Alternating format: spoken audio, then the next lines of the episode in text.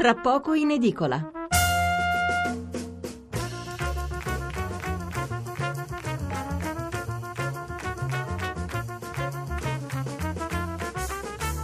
Mezzanotte e venticinque minuti, siamo qui per la lettura, per incominciare con la lettura dei messaggi sull'argomento precedente, sul bullismo. Ne sono arrivati tanti, soprattutto in chiusura di trasmissione. Allora, ne diamo conto come sempre. Eh, la tecnologia ha rovinato i nostri ragazzi, se non avevano i social non avevano nullo, non avevo nulla da dimostrare. Eh, gli insegnanti devono sapere insegnare soprattutto il rispetto, scrive Gianni da Bologna.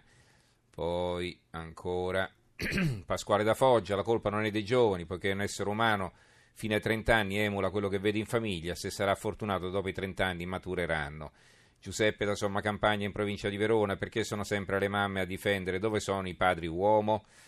Paolo da Rovigo, cosa ne sarà di questi studenti che non rispettano ruoli e gerarchie nel mondo del lavoro, visto che nessuno glielo insegna più, né la scuola né la famiglia, avremo sempre più disadattati, più severità insegnando educazione e valori, valori, valori. Marcello da Grosseto, i bulli sono stati bocciati, sai quanto gliene frega, dovrebbero rendere conto di quello che hanno fatto davanti al giudice del Tribunale dei Minori accompagnati dai genitori.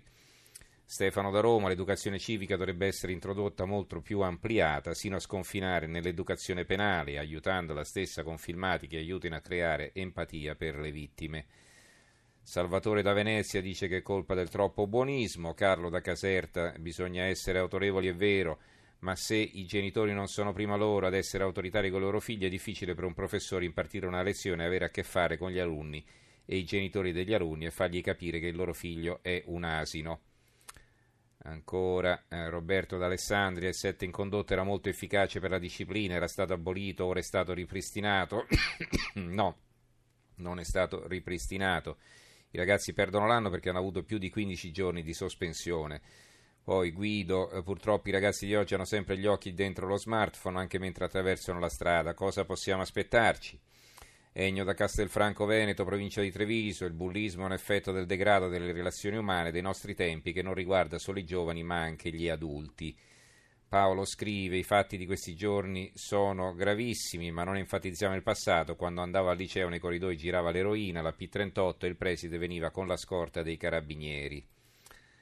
Eh, Rino da Chieti, è più probabile che i figli con i loro atteggiamenti da bulli non fanno altro che scaricare o replicare gli atteggiamenti dei genitori dentro la famiglia stessa, però come abbiamo sentito Rino non è sempre così, anzi in molti casi le famiglie sono assolutamente normali, non hanno problemi economici, ecco il problema magari che i figli non li seguono, ecco, sono distratti, non, non, non se ne curano e con questo credono di essere buoni genitori, insomma, fornendo loro la paghetta.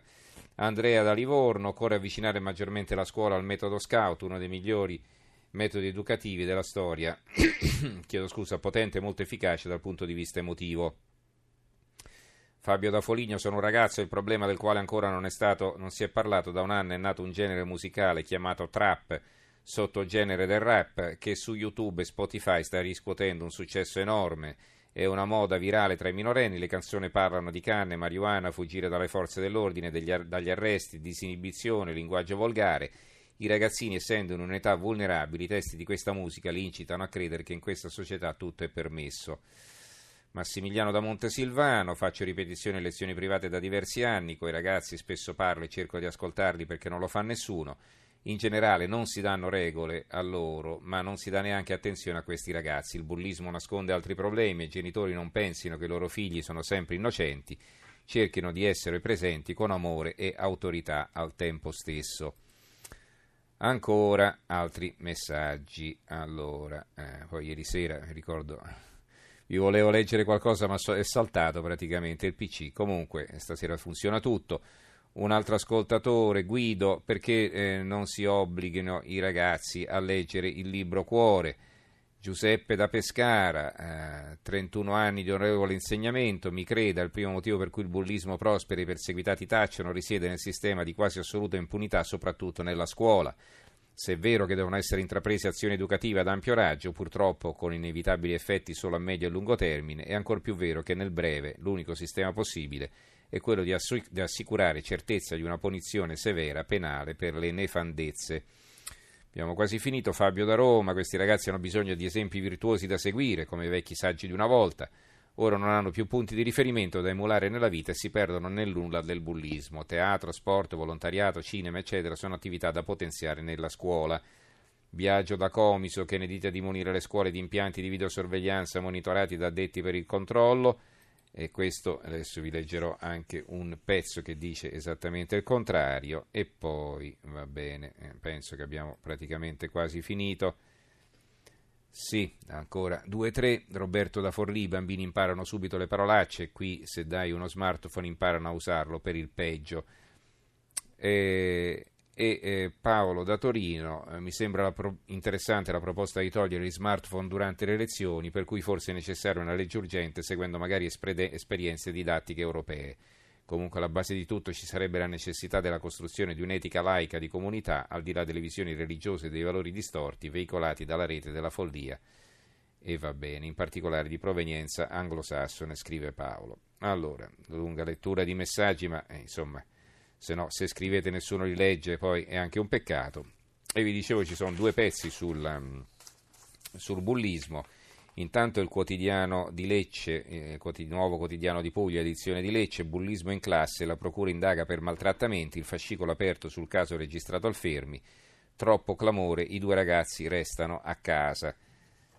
Eh, l'avvocato della famiglia, che poi era, stava con noi prima in trasmissione, chiederà l'ascolto protetto del ragazzo. E quanto a Brescia Oggi, ha ah, l'articolo di fondo intitolato Il grande fratello contro il bullismo di Antonio Troise, e dopo aver parlato del fatto che molti sollecitano l'introduzione delle telecamere, come scrive anche il nostro ascoltatore, scrive a un certo punto: ma il vero limite è un altro, pensare di delegare all'occhio elettronico di una telecamera compiti e responsabilità che sono propri di altri soggetti, a cominciare dalle famiglie e dai docenti, non è altro che la presa d'atto di un divorzio fra genitori e strutture scolastiche incapaci di educare e di, fi- di educare e di figli e studenti lasciati liberi di poter agire senza alcun freno.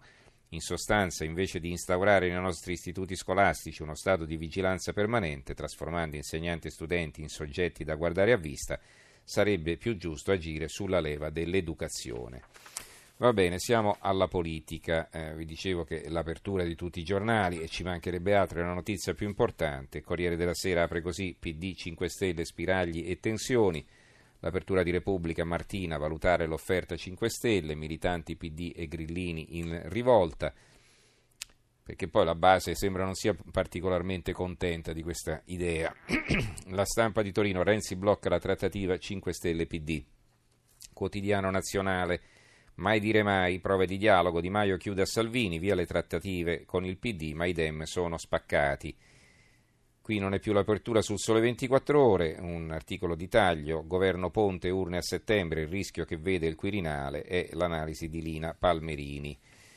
Il Giornale, il nostro venticinque aprile, è l'apertura, liberi da Di Maio, i grillini chiudono la Lega e si gettano tra le braccia di Renzi, il centrodestra vuole l'incarico, troveremo i voti, base grillina in rivolta, mai con la Boschi. Il pezzo di Alessandro Sallusti comincia così: Di Maio ha chiuso definitivamente ogni trattativa di governo con la Lega e di conseguenza con il centrodestra e si è buttato come mossa della disperazione tra le braccia del P D. In realtà è l'inverso, cioè sono Salvini e centrodestra che non si sono piegati ai ricatti di Di Maio e hanno messo fine, mi auguro definitivamente, a una trattativa che fin dall'inizio non aveva senso di essere. L'Avvenire, loro aprono con Alfie, il ragazzino inglese, il bambino inglese. Ne parleremo tra poco. Eh, Movimento cinque Stelle e P D vedono le carte, ma Renzi muove contro, è eh, il titolo di taglio centrale. L'apertura del Fatto Quotidiano. Ora cinque Stelle e P D si parlano, Di Maio o così o si vota, chiusa la porta con la Lega di Salvini, reggente Dem, nonostante le differenze discutiamo di temi. Viene intervistato l'ex ministro Luigi Berlinguer, un compromesso come fece Enrico. Poi Di Maio, i forni sono ancora due, ma il secondo sono le elezioni, è quel che dice Antonio Padellaro, un pezzo di Andrea Scanzi, quante bufale sul Movimento cinque Stelle, finito di destra putiniano, eccetera.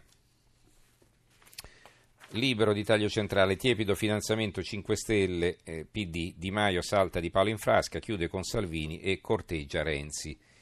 Il Manifesto, l'apertura, forno a microonde.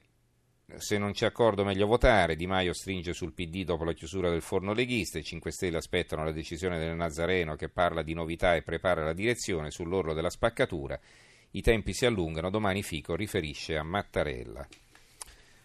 Eh, la verità. Eh, nasce la tresca fra il P D e cinque Stelle, la paura del voto e il profumo di poltrone scongela i Dem, trattiamo, subito Di Maio accetta, con Salvini chiuso, ora intesa sul programma, che nel frattempo è diventato renziano, si va verso un governo che tradisce gli elettori e taglia fuori il Nord.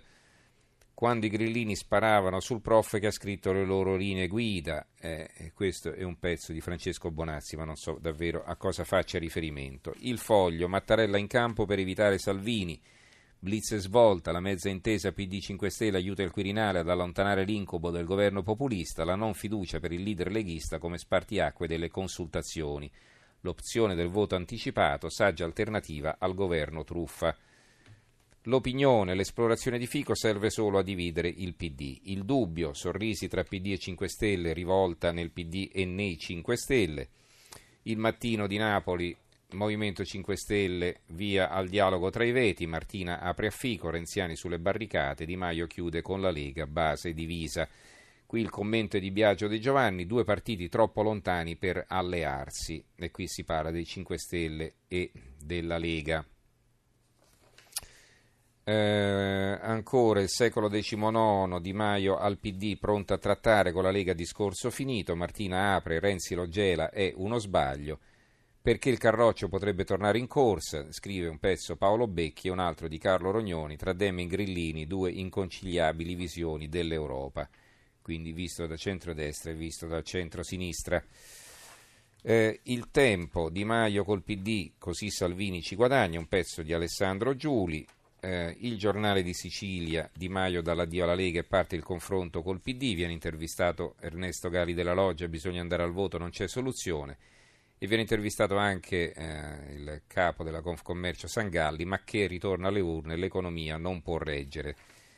La Sicilia, cinque Stelle, P D, prove di dialogo, Di, Matti- Di Maio ci crede e molla Salvini, sotto però il commento di Giovanni Valentini, un contratto à la carte, non basta. Il titolo, il Piccolo di Trieste, Berlusconi tenta di arginare la Lega. E qui ha un altro commento intitolato Neanche Fico andrà lontano, il pezzo di Roberto Weber, che incomincia così: una decina di giorni fa osservammo come l'incarico dato alla Casellati fosse già passato prima ancora di essere diventato presente. Quindi proseguirà dicendo che anche questo tentativo di Roberto Fico è destinato al fallimento. Una curiosità invece sul Corriere dell'Umbria, non so dirvi altro perché c'è una grande foto del violinista Uto Ughi, Uto Ughi due punti, pronto a fare il ministro, di chi, con che governo eccetera non si sa, bisogna andarsi a leggere il pezzo, Corriere dell'Umbria.